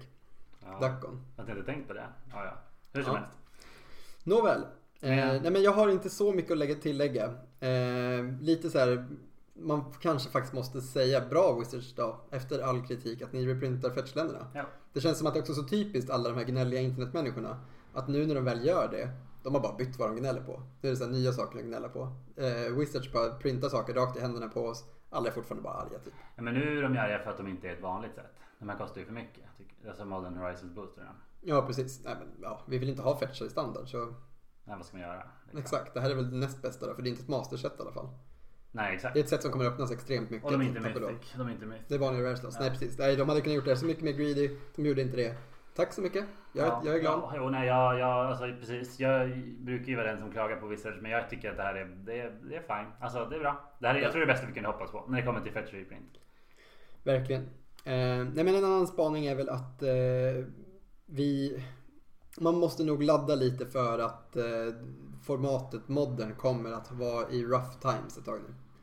Alltså har man en lek som man tycker väldigt mycket om. Det är mycket möjligt att din lek kommer bli helt ospelbar. Har du eh, liksom inte en lek du tycker om. Nu kanske det kommer lekar som du kan hoppa på. Mm. Eh, Men det som, var bra, det som är bra idag kommer förmodligen inte vara eh, likadant om tre veckor. Så vad ska man göra? Ska man sälja allt man har? Man ska absolut inte det. Man ska sitta still i båten. Kolla så att inte ens egna lekar råkar vara en av de som blir ännu bättre. Kolla så inte någon av ens gamla favoritlekar dyker upp liksom. Men att ändå, det pratar de om, var flexibel. Mm. Att de som, är, de som står benfast eh, nu, de kommer få det jobbigt. Mm. Så, så är det ju. Medan de som kan tänka sig att byta fot snabbt efter releasen kommer ha good times. Säkert. Och bad times när deras bästa lekar bannas. Just det. Men Yes. ska man sälja sina foilade 7th edition counterspel? Men det ska man absolut inte göra heller. Eller så ska man det. De är extremt dyra nu. Jag tänker att de kommer bli ännu dyrare för att de blir legala i till format. Ja men det är därför de är dyra. för att de vet att de kommer. det var en helt löjlig spike där. Bara, det är sånt typiskt jag har koll på. Jaha, okej. Ja, men då kanske du ska Så sälja snabbt de den. visade den så bara typ där 5000 spänn. Ja. Coolt. Ja. Nej, men Ja, ja. eh, jag tror vi får nöja oss så för Modern Horizons. Ehm, Yes. vi ser fram emot att, eh, att uppleva Modern Horizons 2. Och vi hoppas att ni också gör det. Vi hoppas att ni eh, är, taggade på, på spoiler season och på eh, pre-release blir det faktiskt den här gången. Med Ja. actual pre-release packs. Mm, är på väg ut till butikerna snart. Kommer vi få spela då? Nej, inte i Europa. I USA kommer de faktiskt få spela pre-release av Modern Horizons. Det är Men Bidens vi- förtjänst. Tack vare Biden. Biden räddade Modern Horizons Han gick till val på, på att öppna upp spelbutikerna snabbare än Trump kan. Förmodligen. Han lyckades i alla fall ensamt som person gå runt och vaccinera 200 miljoner amerikaner med en dos. Och Ja. nu är de redo att lira. God bless America. Och på tal om president Biden så ska vi nu komma till vårat eh, mest prisbelönta och av amerikanska presidenthusets eh, egna president prisbelönta segment. Nämligen Show and tell. Ja, någon gång borde jag göra en topp 10 sämsta, vad heter det? Presentationerna. In, presentationer av segmentet show and tell. Purpurhjärtat tilldelades Show and tell Ja, för sina det. insatser under andra världskriget. Exakt. ja, och precis så. Med oss idag har vi eh, en av personerna som var med och backade Spelishjälpen. Just det, Eh, om ni kommer ihåg det. Vi hade en insamling för några månader sedan där vi hjälpte spelbutiken Spelfaktoriet att samla ihop lite till en så krisinsamling. Eh, och en av de generösa eh, nördarna som hjälpte oss var Kasper som är med oss här idag. Ja, tack. Hej. Eh, du är ju också en av de som har nämnts flest gånger i den här podden som inte är med i podden. Ja, det är nog så. Det är nog kort efter min bror och Robert. Ja, Så är du nog en tät nummer tre. För att du har ett så vilt sätt att, att spela Magic på. Att det går bara inte att inte nämna det ibland. Så är det. Exakt. Och du, precis. Så Kasper, du bor i Eskilstuna och hänger ganska mycket på butiken. Ja. Och har spelat Magic hur länge? Eh, Guilds of Ravnica började jag spela. Det. Tre år? Ja, det är väl det kanske nu. Det är det. Men det är intensiva år. Det är sant. Eller hur? Det får man säga. Ja. Ja, verkligen. Mycket, sen dess. mycket, mycket resurser har flyttats från plånbok till kort. Jo, verkligen. Vad, vad känner du själv att eh, du gillar mest med Magic hittills? Stor fråga. Ja, verkligen. Men jag kan ju passa på. Ja, varför inte? Eh, det var väldigt svårt. Eh, jag skulle gissa på Commander. är väl det som jag gillar mest med Magic egentligen. Mm. Eh, alltså sitta och ha kul och spela. Och det känner jag att man gör ganska mycket i Commander. Men, det. men du spelar ju inte bara Commander. Jag vet, du har ju liksom dels varit en person som har kämpat för att vi ska börja spela format som ingen vill spela. Eh, jag tror att du har liksom varit förkämpe för flest sådana. Typ Canadian Highlander. Kan jag kommer Ja. ihåg att- du har pratat om Ja. många gånger. Ehm, Ja. och Även... även... Också hoppat hakat på premodern. Det var jag som härjade om premodern från början. Reton Premodern och velat spela det här. Ja precis, för att vi var ju, du var faktiskt mer pepp på Premodern före oss. Alltså vi Ja. pratade om Premodern före dig kanske, men vi Ja. hade inte actually börjat skaffa. Du var så här, vi ska börja med Premodern. Ja. Eh, och köpte ganska tidigt en lek också av min brorsa. Mm. Eh, så det är ju superbra. Eh, på tal om att är ett nostalgiformat så var ju du förmodligen typ två år gammal när eh, de korten började komma. I bästa fall. Hur gammal var du 1997? Nej, inte född. Nej. inte påkommen. Nej, exakt. Så vissa av korten i dina Premodern-lekar fanns innan dig. 100 procent. Ändå, co- ändå coolt. Ja, men apropå premodern. Jag misstänker att jag vet vad du ska prata om på din show. För det var ju också det, vi kan förtydliga det bara. Alltså så här, så, som en del av vår eh, insamling då, Spelishjälpen, så hade vi lite olika så här uh, award tiers eller vad man ska säga. Mm. Ja, och en av dem var ju att en, eh, vad heter det, vi fick ju göra det här spindelavsnittet. Just det. Eh, så det var ju en önskan från en väldigt generös då, givare. Ja men precis. Det, det högsta du kunde köpa av oss var att få välja tema på ett avsnitt. Men sen var ju nivå under det var att få vara med då på Exakt. Och Det är mest prisbelönta och det här kan du ha med på ditt CV sen. Det sägs det, ju att det, eh, alla som har haft med på sitt CV att de har varit med eh, har också fått jobb Mm. på det. Jaha, okej. Mm, så det, det är väldigt bra track record. Exakt så, precis. För show and tell. Så du har tagit med någonting du ska prata om på här helt Ja. enkelt. Och jag misstänker att det har med premodern att göra för jag ser några oldboardykort härifrån. Ja. Eh, jo, eh, det som jag har med mig till eh, Show and Tell är min eh, PDH-lek. Mhm. Eh, också känt som det bästa, f- nyaste, fräscha formatet. Ja, PDH ja, exakt. Ja, vi har inte hunnit prata så mycket om PDH i podden. Fast Men det, är PDH och PDH en samma sak? Det är så jävla rörigt där. nej, men det är samma sak. PDH, alltså men- grejen är, okej, det finns ju pre, det finns pre-modern Ja, commander. Eh, men det finns ju också PDH. Jag skulle säga att de är samma format, men pre-modern commander är lite mer true sätt Mm, att okej, spela PDH okej. på. Men det finns också Pauper Commander. Och det är det jag har sett när, när man söker PDH på Google så är det det som kommer upp. Och det är riktigt Ah. wack. Vilket otroligt värdelöst format. Alltså, Jag vill aldrig spela Poker Commander. Aldrig. i alla fall. Men det är ju, berätta för oss vad du har tagit med. För Kasper har ju alltså till en podd som bara är ljudbaserat valt att ta med sig en fysisk artefakt här som vi har framför oss. Ja, men det är, det är inga problem. Jag tänker det är bra för då kan vi ta bilder på och lägga upp i, det är faktiskt jättebra. Mm. Kan vi lägga upp i Instagram och Facebook där ni kan följa oss. Exakt. Det var ju så jag tänkte. Mm. Bra.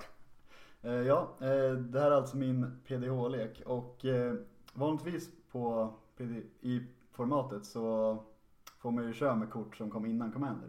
Men jag tog det ju steget längre och byggde en hel Old Border-lek. Ja, riktigt fint. Just det. Eh, Så ja, den... eh, Men det var lite svårt att bygga den. Man var tvungen att hitta en bra general Mm. som kom innan nya ramen. Just det, för du vill att den ska vara så bra som möjligt egentligen. Ja, nej men alltså, man måste verkligen köra med de bästa korten om den ska ha någon chans alls. Det är Det är riktigt sant. hemskt. Det är sant. Eh. Och eh, jag kan ju nämna att den bästa synergin i leken det är ju spela Bird Alive runda tre. Eller, Lägga tid, ner, eller tidigare. eller tidigare faktiskt. Lägga ner Avatar of Woe, Seedborn Muse och Anger i graven. Och sen reanimera Seedborn Muse och Avatar of Woe och bara döda alla gubbar. Typ Victimize kanske. Ja, det är riktigt Mm. nice. Ja, eh, om den hade varit. Det är den, den är Den är legal. det. Victimize, den kan du spela. Absolut. Ta upp två gubbar. Den Men man en skaffa. creature också. Ja. Herregud, den måste jag skaffa. Ja. Men ja, så den är byggd på Adun Oakenshield. Som Det är, är, han, är, han är commander. ja, han är commandern. Och eh, Ja, är den riktig från Legends också? ja, det är en engelsk från Legends. Och den har ju spikat sen jag köpte den. Det är underbart. Så jag är ganska glad. Nice Eh, reserve list pimp. ja. Och eh, han är ju då Jund. Eh, för jag känner att tre färger måste man nog ha för annars är det ganska snart. Eh, just i Old Border. Och eh, han eh, race deadar för Jund och tapp. Just det, så det är en 1, 2 över 3. Ja. Eh, den är inte det hetaste kortet i Race matchen. Dead är alltså att ta upp en gubbe från graven till handen. Exakt. Ja, Alltså ja, men bilden är väldigt cool. Namnet är, väldigt cool. det är sant. Oakenshield som är Hobbit. Får vi se så det finns sämre generaler från Leg- Det gör Legends. det. Det här ja, är ändå absolut. en av de bättre. Ja, det här skulle jag säga är...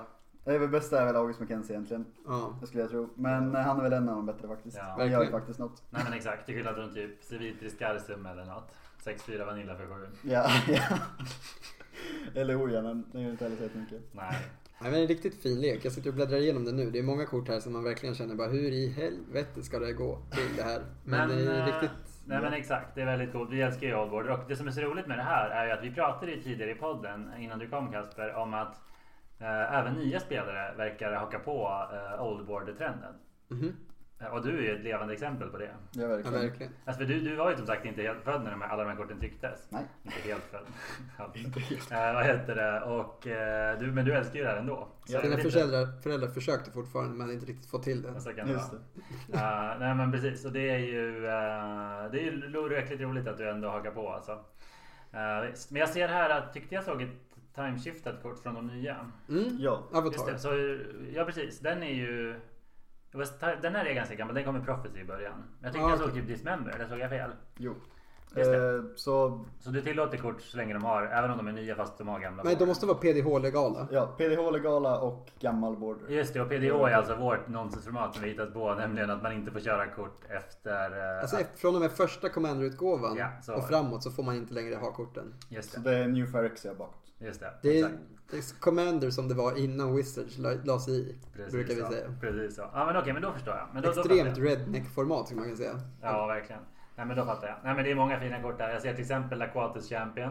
Japp. Extremt cool bild. Ja, Ganska bra. men det skulle man kunna säga ändå är ett tema för hela formatet PDH. Att gubbarna är otroligt mycket sämre än idag. Ja, och det gäller ju Primoden också. Ja, verkligen. Men det, men det, ja, det är ruskigt. Visst, Elvis Piper är bra dock. Mm. Och Avatar of bra. Jo, men vad kan du lägga in med Elvis Piper? Avatar of Woe. Ja. Japp. Nej, otroligt fin show and tell. och Eh, också snygga basics. Japp. Bara unglued basics. Uff, Riktigt bra. Det var... Men som sagt, vi, vi tar och gör en liten foto-op här när vi har spelat in färdigt. Och, och lägger upp så att ni kan få se Kaspers eh, vackra skapelse. Hermit Joey tung också. Och eh, Dyrus Rördlis nu. Är mycket bra. Nej, inte jätte. Okej då, men den, den är bra. Den kommer säkert Ja, upp för den är, rikt- den är riktigt bra. Den spelas ju. Oh ja, jag gillar hela din lek. Ja, verkligen. Nej, men, och det är inte alls omöjligt att Kasper kan vara en sån här person som dyker upp i podden igen i framtiden. Eh, som vi har testat lite med Robert och sådär. Vi eh, ser framför oss att det skulle kunna vara kul att ha med gäster. Vi har pratat om det massor Ja, förut. det kommer, det kommer. Eh, och du har ju ett helt annat perspektiv på Magic än vad vi har med tanke på att du börjat nyligen. Eh, du, har, eh, du är väldigt ingrottad i spelet och eh, bara ett annat sätt att se på saker än vad vi har tror jag. Eh, på många, alltså både Eh. positivt och negativt. Men det är inte men, menat som en burn. Utan det är verkligen menat som att du bara har ett annat perspektiv som jag tror kan tillföra till podden. Var väldigt så här sugarcoated. du, du, har lite, du har lite annorlunda perspektiv. Ja. Ja, Ja, ja, ja, men grymt. Eh, Men vi är inte klara än för att... vi ska ju ta dela med oss av något också. Exakt, vad, vad Absolut. har du velat?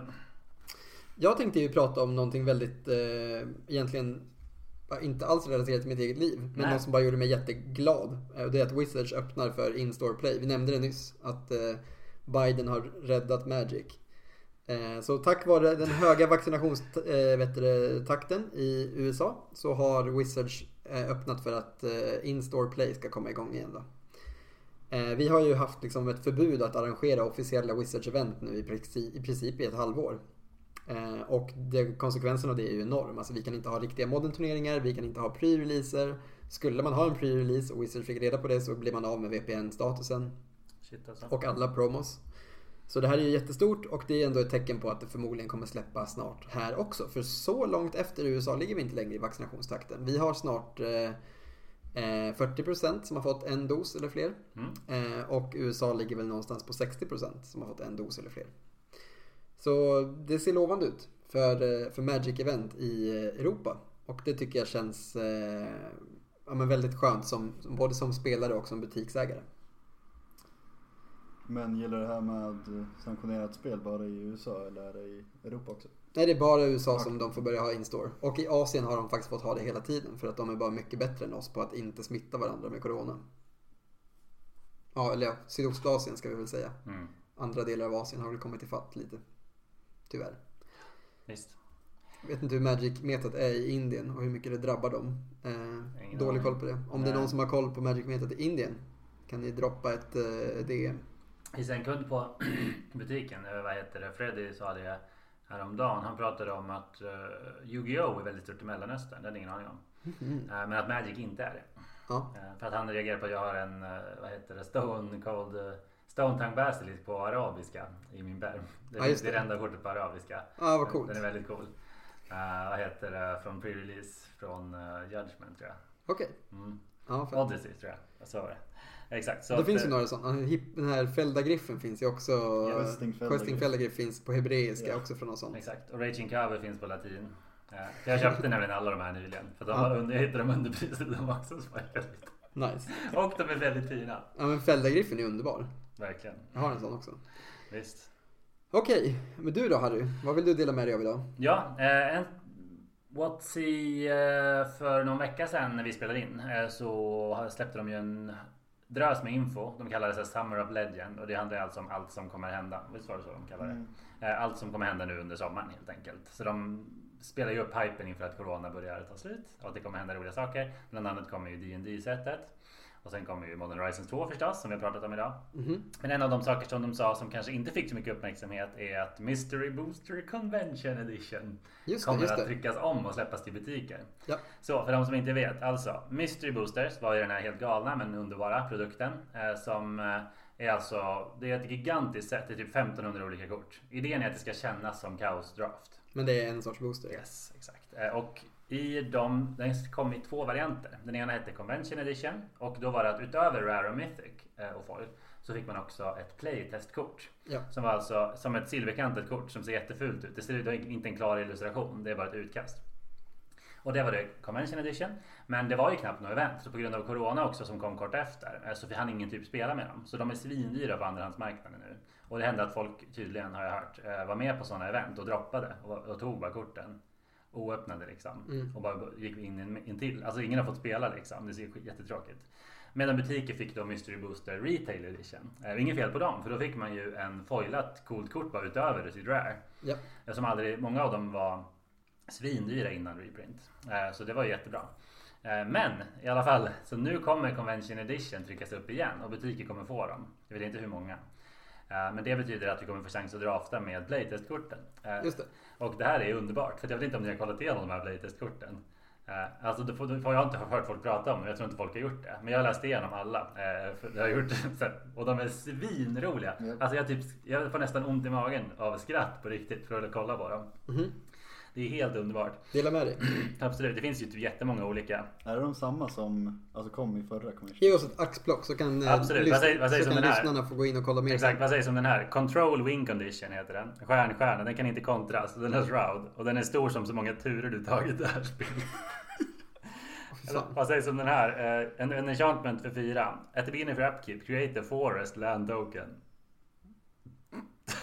Ja, vad, vad kostar det att spela ut? Fyra. Vad sägs om Mirrored Lotus? Noll mana, den har Reflect noll. När den kommer in så kan motståndaren betala noll och då får de en kopia av den. Och sen är den en Black Lotus. Så båda får en Black Lotus. Men du kan stifla det. Ja, man den är nog för bra tror jag, men den finns. Sen vad sägs om Slivdrasi Monstrosity. Den kostar alla fem färger och en colorless för en 8-8. Eldrasis you control har slivers. Slivers you control have the void and annihilator. Tre mana create ett colorless Eldrasi sliver token. What the fuck? Och mina, mina favoriter är Form of the Muldrifter. Den är en enchantment för fem. De säger att alla dina creature spells kan spelas som om de vore Muldrifter. De har en alternate kost som är blå fyra. Åh vad dumt. Det är så otroligt roligt. Och en sista här. Eh, vad heter det? Den här var också rolig. Just det. Sliv Misset Hive Mind. Slivers you control have flying och Niv Missets ability. Ja inte. jävlar. och förlåt, allra, allra sista. One with, um, one with death. En svart instant. You lose the game. Men du kan få motståndaren att kasta den först på något sätt kanske. Vem vet? Ja jävlar. Det är helt otroligt kul. Alltså, så här, jag rekommenderar alla att kolla igenom varenda en. Alltså, det är bara så här rolig läsning. Eh, och eh, jag har ju en dröm att någon gång ha en silverboarded kub. Det här går ju in i den förstås. Och då ska man ha alla silver, alla de här. Och då om man eventuellt, om, det här kan betyda att det går att ha råd med dem. För hit, nu är de skitdyra allihop. Just det, men nu borde de ju definitivt gå ner lite i pris. Ja, men oavsett vad kommer man få spela dem i draft. Det är sant. Ja, nej men eh, tack för bra visningar. Eh, verkligen. Nej, droppar många kort det här avsnittet. Ja, Ovanligt många. Det blir så när vi pratar om set snarare än att prata om, eh, om bara typ så här ett format eller något mycket bredare. Det, alltså seten är ju förstås inte mer än summan av korten som är där i. Innan vi går in på någon slags slutsnack här så tänkte jag bara passa på att tacka dem som har hjälpt oss att skapa den här podden. Eh, först och främst blir det idag eh, Nick som har gjort våran snygga eh, banner. Mhm. Eh, Ember Artworks som har gjort våran schyssta textlogotyp. Eh, Marcus som har fixat våran jingle. Och Tobbe som hjälper oss att ladda upp avsnitten på Spotify. Ni gör det här möjligt. Precis. Och allra sist så kanske vi vill tacka Kasper. Ja men precis, tack så jättemycket för att du eh, kom hit och eh, för att du gav pengar till vår insamling framförallt. Det var ju otroligt generöst och verkligen uppskattat. Jo absolut. Vi ser fram emot att spela mot den där EDH-leken snart igen. Ja, alltså Harry och jag har ju också PDH-lekar. Vi har ju, jag har min gamla Simic eh, kombolek. Mhm. Eh, som jag faktiskt har pimpat upp och börjat köpa mer och mer grejer till. Men den är inte helt old border. Så den är inte lika cool Nej, som, nej, nej, exakt. Cool som eh, Kaspers. Men, eh, men den är, jag gillar den. Den, har liksom, den är påkostad nu. Den Exakt. kan säkert vara lite bättre för den var ju väldigt dålig. Och du Ja. har din Karn. Just det, mono, mono-artefakter, Karn Silvergolem. På tal om att du sa att det är nog bäst att spela tre färger om det ska gå. Så kan det sig, man kan inte ens spela noll färger. Ja men grejen är att jag har ju inte oldboarder va. Alltså hade jag haft bara oldboarder då hade den varit helt fruktansvärt dålig. Nej, det kom mycket bra i, i Mirrodin bland annat. Ja. Sånt där som, som räddar den leken. Ja verkligen. Annars hade jag behövt spela Bronze Horse som finisher. Ja, det hade inte gått. Nej. Clockwork Dragon. Den är tyvärr också newboarder, den är för bra. Draco kan Man man får köra Clockwork Avian. Ja, shit. Vad skulle du säga Kasper? Draco kan man Ja, spela. vi var med Draco. Det kostar bara 16. Ja, nu var det räcka. Ja, eh, precis. Vi tackar så jättemycket för att ni har lyssnat på det här avsnittet av På stacken. Eh, och vi kommer att släppa ett avsnitt till innan vi har ett sommaruppehåll. Det är också eh, sad news då för er som har väntat sig att det ska komma minst ett avsnitt i månaden som tidigare. Eh, men för att försöka hinna ifatt med andra delar av livet och för att eh, vi ska få eh, bygga upp våran pepp till max så har vi tänkt att ha en paus. Eh, vi vet inte alls hur länge men tanken är att vi ska komma igång igen bättre och starkare än någonsin till hösten. Exakt. Så är det. Men eh, tills dess Mm. Lira på.